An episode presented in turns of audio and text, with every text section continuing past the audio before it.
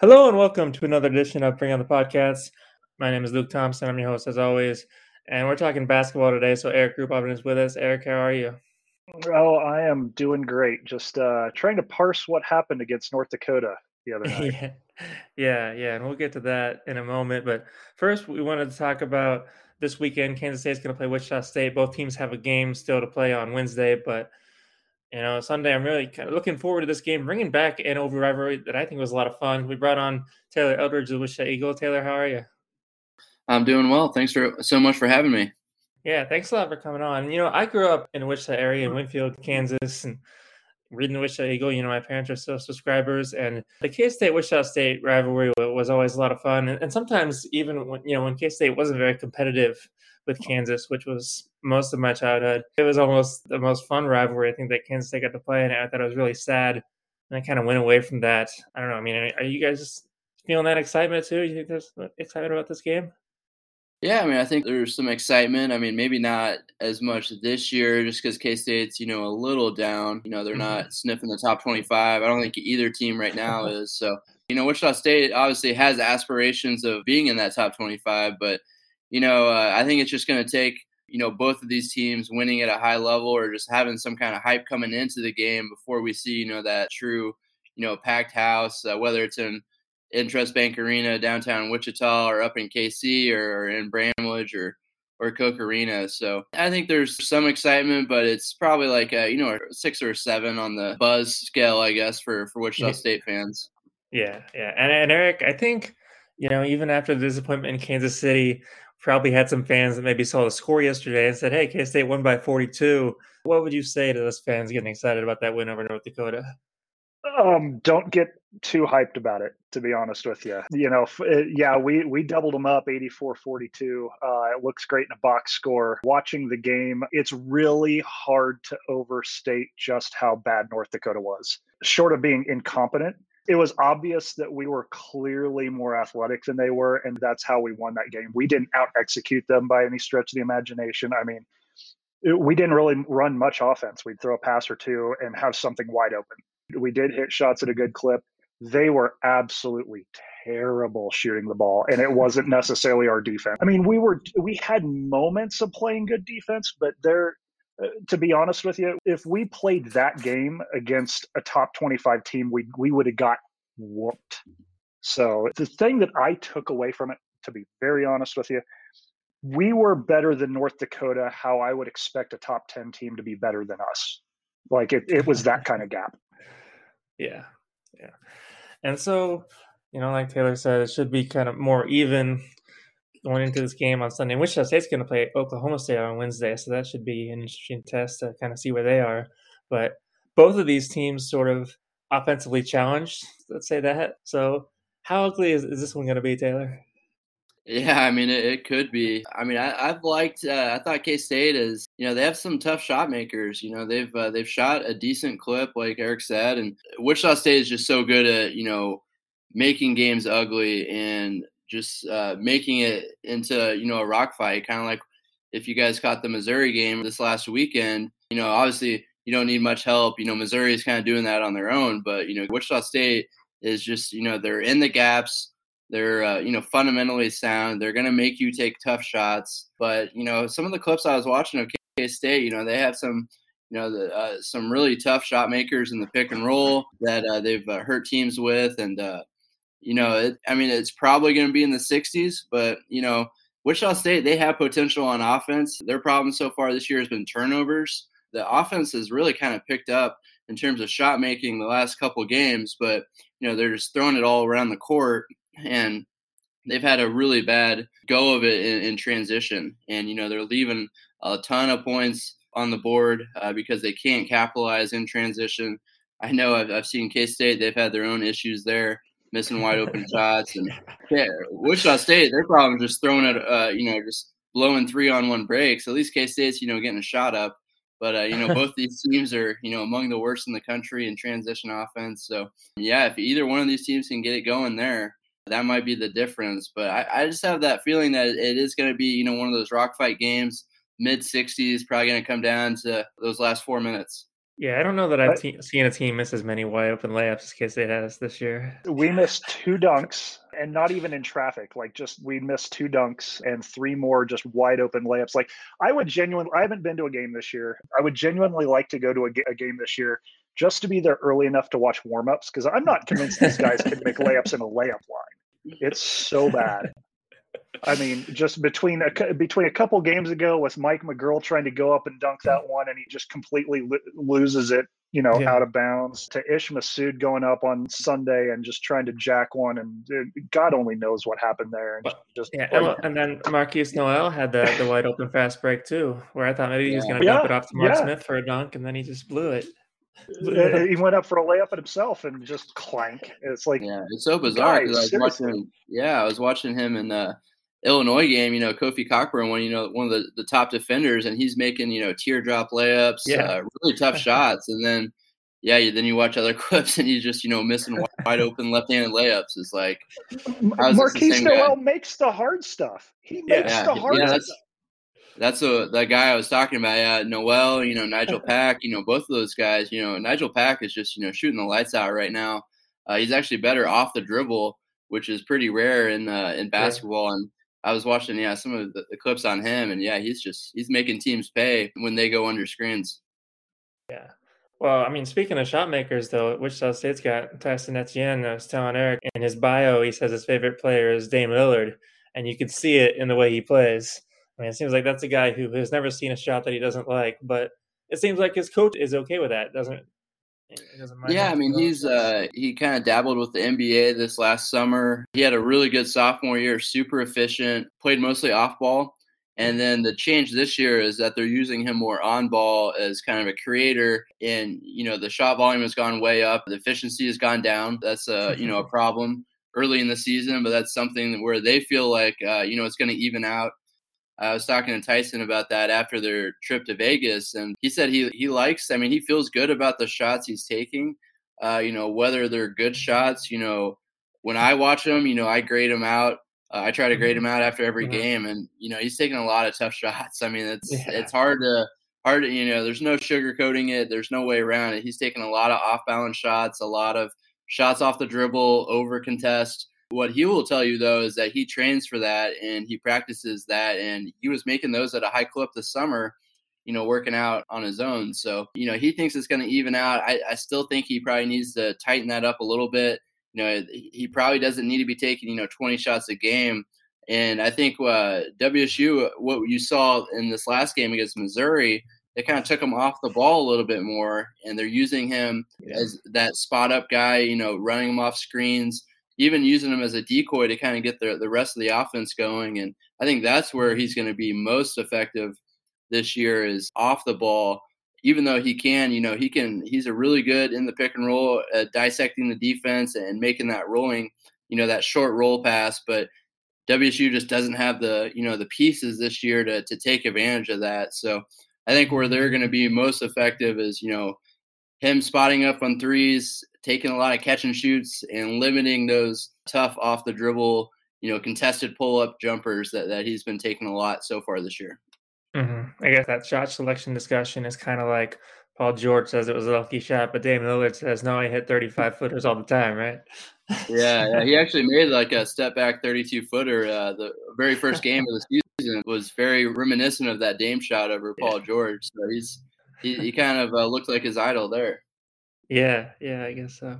And then the other weird thing about his numbers this year, and maybe it's just small sample size, but he's been scoring a ton more in the second half than the first half. You know, what do you make of that?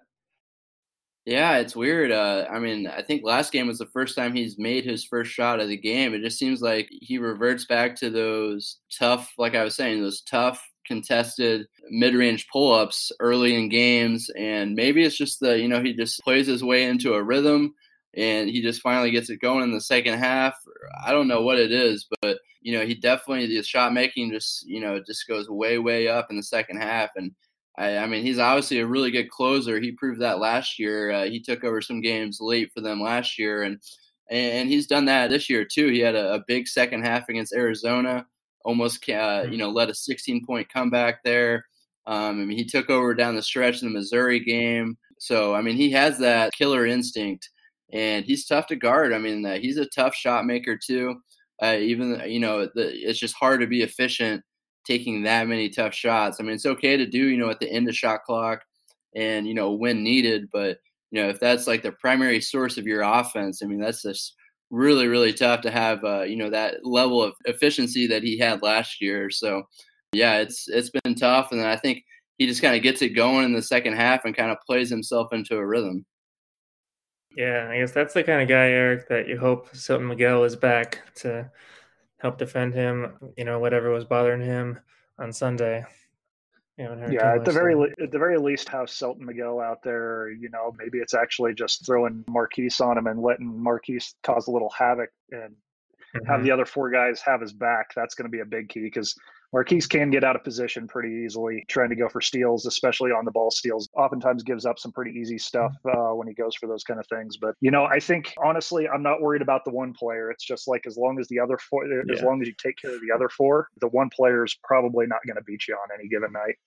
Yeah. And Etienne, he's, he's yeah. kind of, he loves going up against those smaller guards too. I mean, you know, he can shoot over them. So that would be something to watch if they do end up throwing Nowell. I mean, a lot of teams throw like their best wing defender on them, guys with size, you know, guys like you said uh, with Selton, a little bit more size and have a little bit more reach on him to affect the shots. So that's what most teams have done. And then it just is going to come down to, you know, how they guard him in the ball screens too. You know, K State is, you know, from what I was seeing, you know, they kind of just meet him at the level of the screen and then you know, if he can make that pass, kind of slip that pass, then uh, WSU is going to have an advantage, and it's going to be kind of the game within a game there to see how a lot of teams have just blitzed him and try to force it out of his hands, and they've had success there, limiting his shots, then forcing turnovers too, and so that, that's the thing I'm always interested to see is how defenses are going to play Etienne in the in those ball screens when he has the ball, whether they try to trap him or you know, if you play drop coverage, I mean, it's dangerous because he can just dribble around that screen and pull from just about anywhere. So that'll be something I'll be looking forward to uh, this weekend to see how K State maybe mixes that up or see what they do with that game. Yeah, yeah. And then, you know, one thing that which I'll say second leading scorer is kind of the opposite, and Ricky Council, and that he's very efficient, but can kind of disappear sometimes, and his team's very selective in his shots. You know, do they want him taking more shots or being more aggressive? Yeah, he's kind of had a, an interesting second season. You know, his shot making is really good, but he's uh, had so much problems uh, turning the ball over, and it just seems like he's trying to, you know, think instead of just do. And last year he was just doing. I mean, he had his role. He's coming off the bench playing, you know, 15, 20 minutes, and he knew when he goes in, he's got to score. Now this year, I feel like he's trying to become, you know, trying to level up, uh, become more of a playmaker and it's just you know not working right now. I mean, he's just thinking too much. Uh, he should be dominant in transition. This guy has crazy hops. Uh, you know, he's six six five six six and uh, can just jump out of the gym. So should be deadly in transition. But he's one of the guys that's turning the ball over the most, and I think it's just because he's thinking too much. So yeah, I mean, he's been good from three. Uh, he's been kind of so-so, you know, driving to the basket. Again, it's just that decision making. I mean, he's super young. Uh, you know, this is, uh, I guess, his second freshman season. So I think he's just still learning the ropes. And, uh, you know, he's trying to draw a lot of fouls that aren't being called right now. And he's just kind of learning what's going to get called and what's not. So, yeah, I mean, I think WSU sees him as kind of that microwave scorer off the bench. Uh, you know, you bring him in, you can, you know, he can uh, carry the offense. But yeah, I mean, I think the more aggressive that Ricky Council is, the better it's going to be for Wichita State. Yeah, yeah. And I want to talk a little bit about Wichita State's bigs, but first, Eric, just kind of want to hear your thoughts on K State's post defense. Obviously, Ezeagu is having some issues with foul trouble again. Davion Bradford will have a spectacular block every once in a while, but his consistency hasn't been there. And I don't know, maybe that's part of the, the pneumonia. And then just the injury issues inside, too, have obviously been a problem. Yeah. Yeah. I mean, you, you pretty much spelled it out right there. You know, Ezeagu has a, he's a passable defender. He's not a great defender. He's a little bit more, but he's a passable defender in the post if he can not foul people. And it's not like it's, you know, swinging at block shots or anything like. He just does some really dumb stuff, like just pushing his body into the uh, offensive player on the block, and that, and like just getting cheap fouls and, and, that sort of thing without really making it much more difficult on the offensive player. So he kind of puts himself in some positions. Who really knows what's going on with Bradford? I mean, yeah, he's got the injury part. He's got he's got had some nagging injuries that uh, he can probably still play through, but recovering from pneumonia and getting his wind back and everything like that. Who really knows what his status is going to be on a game to game basis. And then you go to Logan Landers. That's a pretty that's a pretty steep drop off. Um, coming off of a couple of seven footers down to to Logan. I mean, Logan might turn into a good basketball player down the road. He is in over his head playing the four or the five spot at a Power Five Division One level right now, and it and it shows. Honestly, if we play a team with any sort of competence in the in the post, he just gets eaten alive. I mean, Cockburn just made him look foolish at times against mm-hmm. Illinois. But that's where we're at. I mean, Linguard's coming back from an injury. He came in late against North Dakota and had a couple of good minutes, made a really good outside shot that was good to see there. And we're dealing with injuries past that point. So Curtis Kelly has some work, uh, and, and the coaching staff has some work cut out in front of them to get these guys to play tough, but not foul all the time. I mean, Ezeagu, I don't think I don't think he's been able to put 20 minutes together on the floor yet. With maybe against North Dakota, he did. Um, mm-hmm. Uh, he's just he's in foul trouble so quickly. Yeah, and then Ish Massoud too. I mean, we always knew his defense was not going to be a strength, and so it's been kind of disappointing to see him missing a lot of shots too. But you know, uh, how bad is his defense? Uh, you know, I think Ish Massoud's not going to be able to guard the post. He can guard a stretch yeah. four. He's not big enough to guard the post, especially again against uh, against a guy that's made to to play that inside four or that five spot. He's the guys that we had come in at the end of the day, uh, especially between Massoud and Nowell. I mean, they're offensive players. We didn't get defensive prowess players when we picked those two guys up. So a little bit different than what we're used to seeing there. Uh, you just kind of hope that they score enough. And with Massoud, it's he's struggling a little bit right now, but yeah, you just hope they score enough to overcome kind of the letdown in the defensive side. And then, so Taylor, you know, what does Wichita State offer with Kenny Pohto, the big six eleven guy, and then Morris Udeze seems like the the stronger of the two. Yeah, Morris was uh, he actually ended last year as like by far the second best player on the team uh, at 22 career high in the NCAA tournament, lost to Drake, and uh, he was up against a much bigger guy that game, and really showed. You know, even though he, he's undersized, I mean, he's only six eight, but he's got you know he's got some natural strength, and he can bully guys that are a little bit bigger than him just because he has like that lower center of gravity, and he likes to take these huge drop steps, and when he's able to to take that drop step and he buries his shoulder into him and kind of knocks him back, and he's pretty good at finishing those, but. You know, he's just been so bad this year with turnovers. I mean, he, he's got the most on the team. You know, he, whether it's trying to dribble in the post or you know, uh, as soon as he catches, a lot of teams like to send doubles. Not because you know he's a, a, super dangerous threat, but because they know he's you know just he struggles passing out of the post, and so he's just been uh, turning the ball over. I think three and a half times per game already this year. So he's had struggles, but they kind of unlocked him in that Missouri game. They found a way to kind of clear out the floor, like I said earlier earlier with Etienne, kind of using his shooting gravity to kind of distract defenses, and then you know putting Etienne in the corner where his man is not going to leave him to help, and then just running that pick and roll on the weak side or on that on that side where uh, you know normally that's the the guy that would help, and because he's attached to Etienne, they were able to get like three or four easy easy dunks for Udeze uh, against Missouri. So and then, uh, yeah, Kenny Pohto coming off the bench is kind of a nice compliment. I mean, he's been a, a, huge surprise for a lot of WSU fans, but the coaching staff knew this guy was legit. Uh, you know, was a starter at Sunrise Christian Academy last year for, you know, top five team in the country. And he's been very, very good for a true freshman to be able to come in and play right away.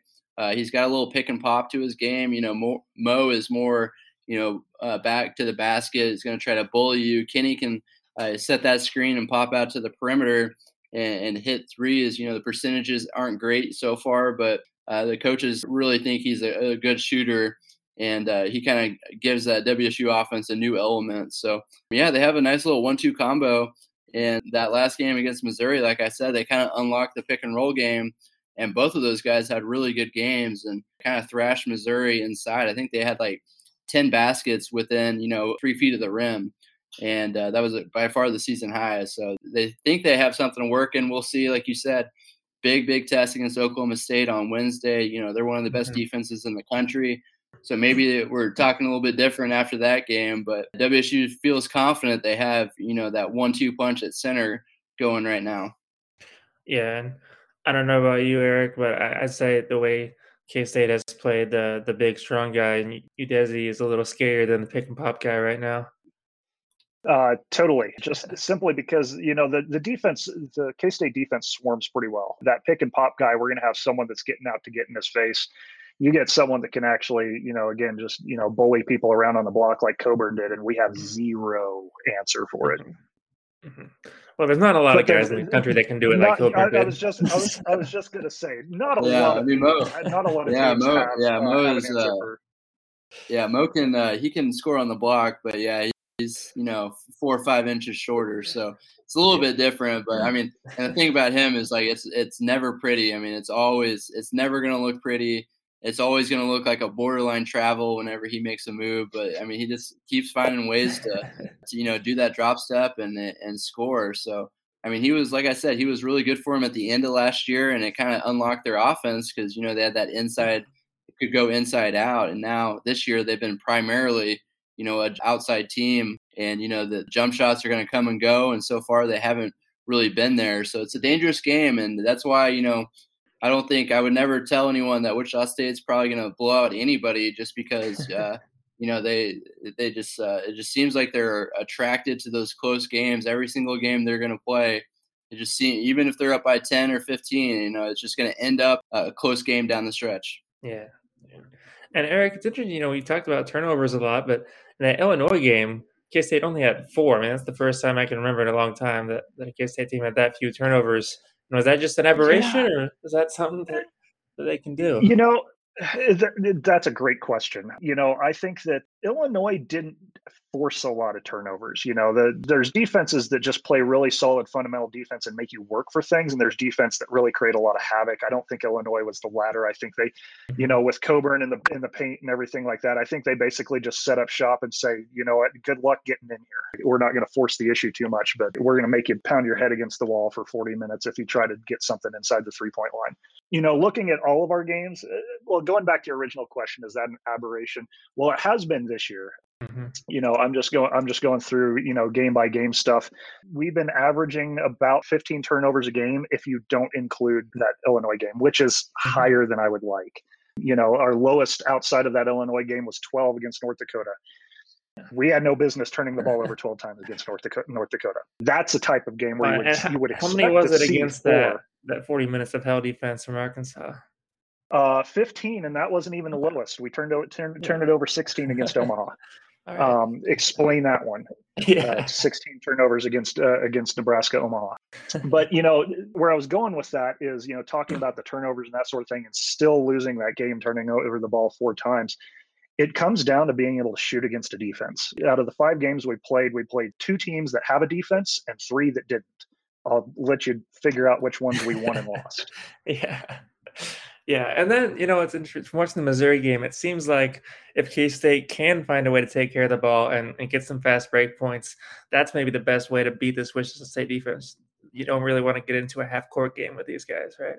I don't think we want to get into a half court game with anybody. I think you know, even looking at, at, a team uh, like the North Dakota game, if we're going to start taking things away from that game, I, I think it's a fool's errand to do so. But if we're going to, we did a lot of our scoring either in fast break or uh, like a secondary break or mm-hmm. in the first 10 seconds of the shot clock.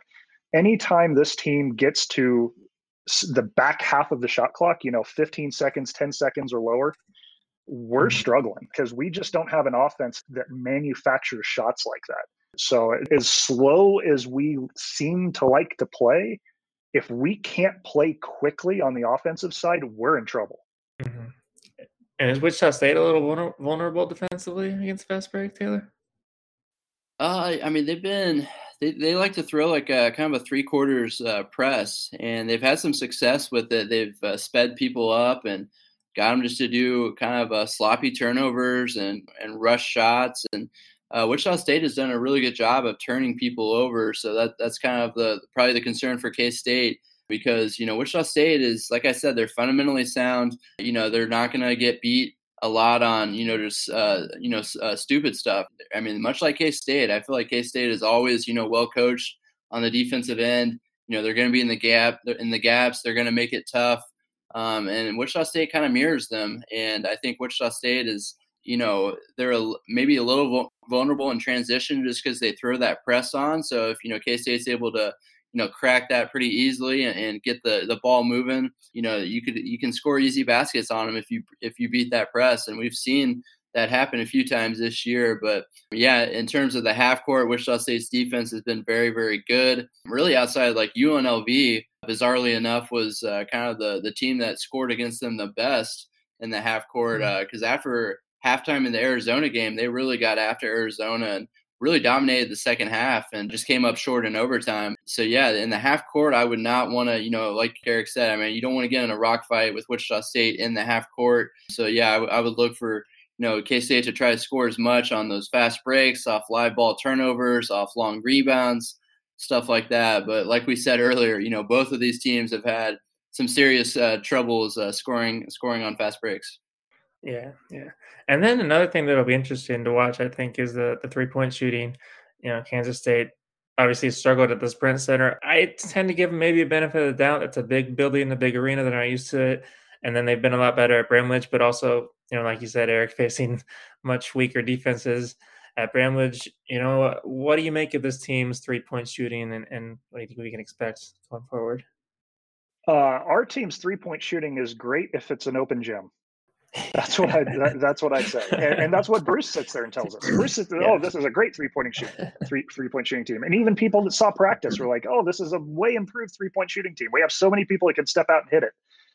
Uh, can they hit it with someone's hand in their face? That's the problem that we've been having. And you know, it, going back to the three games that we won versus the two games that we lost, three point percentages against Florida A and M, forty one percent, against Omaha, forty seven percent against uh, North Dakota, 47%, against Arkansas, 14, against Illinois, 29. Yeah. I mean, we have shooters that can make shots in an open gym. I don't think we have shooters that, that can consistently make shots when they're when they need to make it with someone in their face. So, you know, and it goes back to that offensive part of if we can get an open shot in three or four passes, we're probably going to play pretty well. But if we can't find an open shot in three or four passes and we're having to take something that's guarded, we're in for a long night. Meanwhile, I think Wichita State opponents are shooting about 25% from three. Is that something that they put a big emphasis on, closing out on shooters? Yeah, I mean, uh, not necessarily like closing out, but just always being in the gaps. And they've, they've been really uh, emphasizing that. South Alabama actually gave them a lot of problems, taking them off the dribble and uh, getting to the rim for easy baskets. And ever since that game for Wichita State, they've really focused on helping the helper, you know, making it tougher for people to have, you know, those free drives to the lane.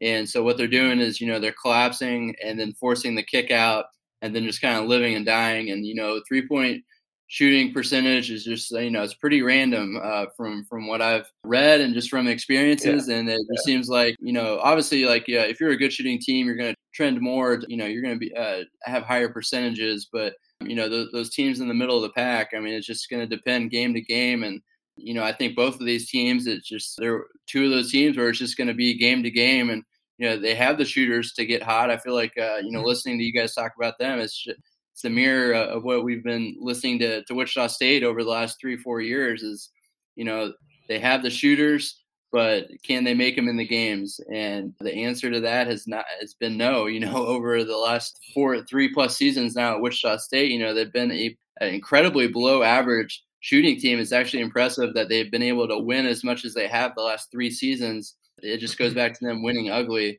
because they have not made a lot of shots. Uh, you saw the three point percentage tick up last year, and they think this year's team is an even better shooting team. But yeah, it's just going to come down to uh, you know what who's who makes those open shots, and you know Wichita State has Tyson Etienne, K State has Nigel Pack. You know both those guys can make tough off the dribble threes, and are they going to get help? You know I think that's going to be a big you know factor in this game is who else on both sides are going to step up and make you know, if either team can get close to that 10 three point mark, I think that's going to be big. Five games into the season, it's a great time to bust out hashtag on pace guy. Nigel Pack is on pace for the holy grail of a, of a 50, 40, 90 shooting season, by the way. Okay, that'd be that'd be good. Yeah. Now the other shooting side I want to throw out there, especially since this is something we can't say a whole lot in the Bruce Weber era, and if it's going to be a close game, is it Kansas State's a better free throw shooting team this year? So they're, they're about seventy two percent and Wichita State's yeah. about uh 67th. So there, the you know, K State shooting, uh, like you said, almost 75% from the line this year. And it's not like a, it's not a limited number of, of, of attempts. I mean, they're shooting basically 16 free throws a game.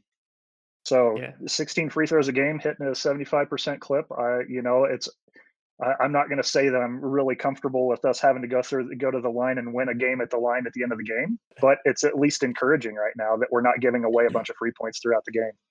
Yeah, it's been bizarre for Wichita State because they started the year, I think they were shooting above 75% the first three games. And then Arizona, they go 12 for 24. UNLV, they go, tw- or they had, they had a good game UNLV, but then the Missouri game, they missed, they were 9 for 20. So, you know, they've really had their struggles. And they, they look at that Arizona game, they say if we make our free throws at just a normal clip, you know, maybe they complete that comeback and win that game in regulation. And now they're the team that's, you know, has some top 25 buzz if, you know, mm-hmm. if, if, they would have beat Arizona. But yeah, free throws has been a huge problem, uh, especially that Missouri game. Uh, they're just, you know, throwing it all over the, the gym in transition and then missing free throws. And that probably should have been, you know, a 15 to 20 point win at Missouri. And they let them come all the way back and get it down to six at the end. So, yeah, that's uh, that's definitely something that's gonna make WSU fans feel nervous. Uh, you know, come Saturday if it if it comes down to free throws, just because they've been so spotty so far. Yeah, yeah, we'll see. Do you have any thoughts on on what the crowd's gonna be like at Intrust? Like, how what the split will be like? I don't know. I think uh, you know it'll definitely be you know a pro WSU crowd. It will be interesting to see how many K State fans come out. I would guess you know somewhere between, you know, I don't know, like 75 25 or 60 40 would probably be the best case scenario. I, I think there will be a lot of Wichita State fans there, but like I said, it just kind of goes back to, you know, I don't know how much excitement there is around, you know, K State basketball. Like I told you guys before, I grew up, you know, watching K State. I'm a, I'm a K State yeah. fan. So it's, I mean, I don't get the sense that there's like a ton of excitement to, to watch this team play. But, you know, for a lot of Wichita fans, who are K State fans, you know, this is a cool game to go to downtown arena. You know, tickets are a little less expensive, but they're still a little pricey. So that's why I don't think it's going to be a sellout or anything like that. I do think they're going to get, you know, probably around like 9,000, 10,000. You know, WSU's kind of struggled so far bringing in fans. So, you know, they had that streak of 10,000 plus at Koch Arena for, you know, years and years and years. And that came to an end this year. So they've, they've been getting about 2,000 less than what they, they usually do. So, um, it's just hard to, to uh, you know bring fans out, especially during you know the the pandemic, and then uh, you know obviously just all the options to watch games these days. It's it's hard to kind of you know attract fans to come out. So I don't think it's going to be a great crowd or anything uh, you know truly special, but I, I think it'll be solid. I bet it's you know between that eight and ten thousand range. Right. I was going to say it's probably going to be the best the best attended game that either of these teams have seen yet this year, just by the nature mm-hmm. of them, you know, having fans from both fan bases there so locally. Because, you know, both teams, it looks like, is averaging probably, you know, somewhere between five and 6,000 fans a game, which is just absolutely anemic for, uh, yeah. for how many, for the, the size of the arenas and that sort of thing. Uh, you, you know, like you said, that 7,500 to 10,000 people is probably what to expect. And yeah, it'll be the biggest crowds that either of these teams have played for. Yeah, it'll be a little bit bigger than the 1500 they played at uh, at Missouri last. last I don't know. That yeah. wasn't the attendance. Yeah, that was like the actual people in the stands. I would have guessed okay. no more than 2,000. Thanks, man. Well, yeah, and you talked about excitement, and Eric and I could share a lot of thoughts about the excitement or lack thereof for Bruce Weber, and you know, I mean, those reasons are valid. But I feel like people have heard heard us talk about that a lot. Um, so let's talk about more of the other coaching situation. And, you know, Isaac Brown is there now, but let's go back to for Gregg Marshall, you know, obviously left under some bad circumstances with the abuse situation. And, you know, he was never had a reputation for being like a nice coach necessarily like Bruce Weber, but, you know, from your position, how loud were the rumblings before it all really came out and the dam broke on that? Yeah, I mean, like you said, I mean, he had that reputation for being, you know, a hard and strict coach. So um, I feel like the the reaction around the country, you know, when all those allegations came out, was like, huh. I mean, not that much of a stretch to imagine, but I mean, I guess it's important to note, like in the actual settlement, you know, Gregg Marshall never mm-hmm. admitted to any wrongdoing. It was just mm-hmm. a you know a, a, split. He agreed to leave, but you know obviously you can make your own assumptions. If he agreed to step away, there was obviously you know a little dirt there on him. And so Yeah, I mean, it was always a challenge covering him just because, you know, he's so explosive and, uh, you know, if things didn't go his way or, you know, he was having a bad day or anything, I mean, you could be on the, the other end of it. But he was also, you know, an amazing quote and, you know, every answer was thoughtful. And that was the thing I appreciated about him was that no answer was ever the same. You know, it was like always interesting to, to kind of pick his brain. And obviously he's a, a tremendous basketball coach, knows uh, the X's and O's and, obviously won at a high level for a long, long time. So, uh, yeah, that was uh, kind of a shook, you know, the Wichita community here. And I would still say that, you know, he's still viewed pretty favorably by the Wichita mm-hmm. State fan base. Like if he showed up at Koch, uh, I mean, obviously he wouldn't do that right now, but if he did, uh, I mean, I think he would get more cheers than boos. And I think most of the, you know, scorn came from the outside, uh, you know, from the national media, from everyone else, you know, looking in. I mean, obviously, Gregg Marshall probably doesn't have a very high approval rating, but I think with Wichita State fans, you know, that Final Four run, that 35 and 0 season is just ingrained in their memories. It's hard to, you know, let something like that go. And, and so, yeah, it was uh, it kind of uh, almost split the, the fan base a little bit and it was pretty polarizing. And I think last year's success really helped keep things together. It was so important for them not to just fall off the deep end and because they very well could have. I mean, they were under some very, very tough circumstances. They had a COVID scare early in the year. Then obviously Marshall resigns, you know, two weeks before the season. Things could have gone, you know, very, very, uh, you know, the other way. And uh, so Isaac Brown deserves a lot of credit for keeping things together and uh, not just keeping it together, but ended up winning a conference championship too. So pretty remarkable uh, turnaround there. But yeah, I mean, it, it's kind of interesting because Marshall, he still lives in Wichita. Uh, he hmm. hasn't moved away. Like I said, I mean, it's not like it's awkward for him to be out in public because uh, I think the Wichita community still, uh, you know, really appreciates him. And from that fan base, just from the sense that I get from interacting with fans, they still like him. So yeah, it's that was kind of interesting too. A lot of people find that that part interesting that he hasn't moved away or anything, but yeah. I think uh, he might after uh, after this year. I bet he gets back into coaching. Would be my guess after this season. Yeah, and maybe that helps explain too. It's kind of fascinating that Isaac Brown, through it all, kind of kept his reputation as a as a good all around guy and, and, a player's coach, kind of the opposite in Gregg Marshall in, in some ways. And then obviously had the success on the court that seemed to allow him to just transition into that full time role without much resistance, right? I mean, was, was there anybody that yeah, said, "Oh, this guy was on Marshall's staff"? Or yeah, I mean, I, uh, I I did a kind of a big deep dive on that during the end of last season, just like what the odds were, you know, when he took over. I mean, those guys, yeah. that staff, I was talking to them, and they're like, yeah, we were, you know, obviously committed to, uh, you know, this season, but like in the back of their heads, they're thinking, okay, I'm going to have to move. Like, there's no chance we get this job. You know, they're already kind of thinking, you know, down the road about, you know, okay, what's, where's my next job going to come from? And, you know, have families here, and it's like you know it's a big deal, and you know they they felt like uh, maybe not a lame duck coaching staff, but they they didn't feel like you know they were. It wasn't like a for sure thing. You know, when Isaac Brown took over, it's like okay, he's the next man for the job, and you know there, there's still you know a small fraction of the, the WSU fan base that has criticized the athletic director for not you know conducting like a, a, national search after last season to see like what kind of candidates Wichita State could have drawn, and, and but you know IB just made it really really tough to you know not give him the job when he took such you know under such rocky circumstances and guided them to a, a conference championship, and you know he basically coached his way into that job, and that's why uh, he has so much love for these players because they they. I mean, he was a long-time assistant. You know, 18 years as a D1 assistant. I think he's like mid 50s uh, had waited a really, really long time to get this chance. And for him to finally get it and to keep it, that was a big deal for him. Yeah. And maybe that kind of ties into you got a couple other starters, Craig Porter and Morris Udeze, both entered the transfer portal and then decided to come back. So kind of what's that's not, not something you see very often. What's the story there? Yeah, I mean it's just you know they they wanted to kind of explore their options, and uh, Mo was in there for a while. He's probably in there for a month, Craig was only in there for like a day or two, um, and then decided to come back. So yeah, I mean, there's just so much uncertainty after the end of last season, just because they had just gone through so much drama, uh, you know, and it was you know exhausting for for the players and the coaches, and uh, yeah, so I think the players, you know, yeah, I mean, it, it is kind of unusual to have two go in and then come back, but uh, you know, these guys, I think they just explored their options. At the end of the day, they, they realized, you know, their best path forward was at Wichita State. You know, that coaching staff knew them. Uh, you know, if you go somewhere else, you're going to have to learn a whole new system. You're going to have to prove yourself with the new coaching staff. Uh, you're going to have to fit in with a new group of guys. There's just a lot of unknowns there. You know, they knew what they were getting back into if they came back to Wichita State.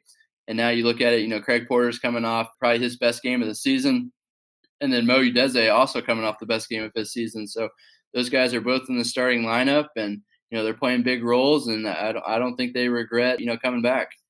Yeah.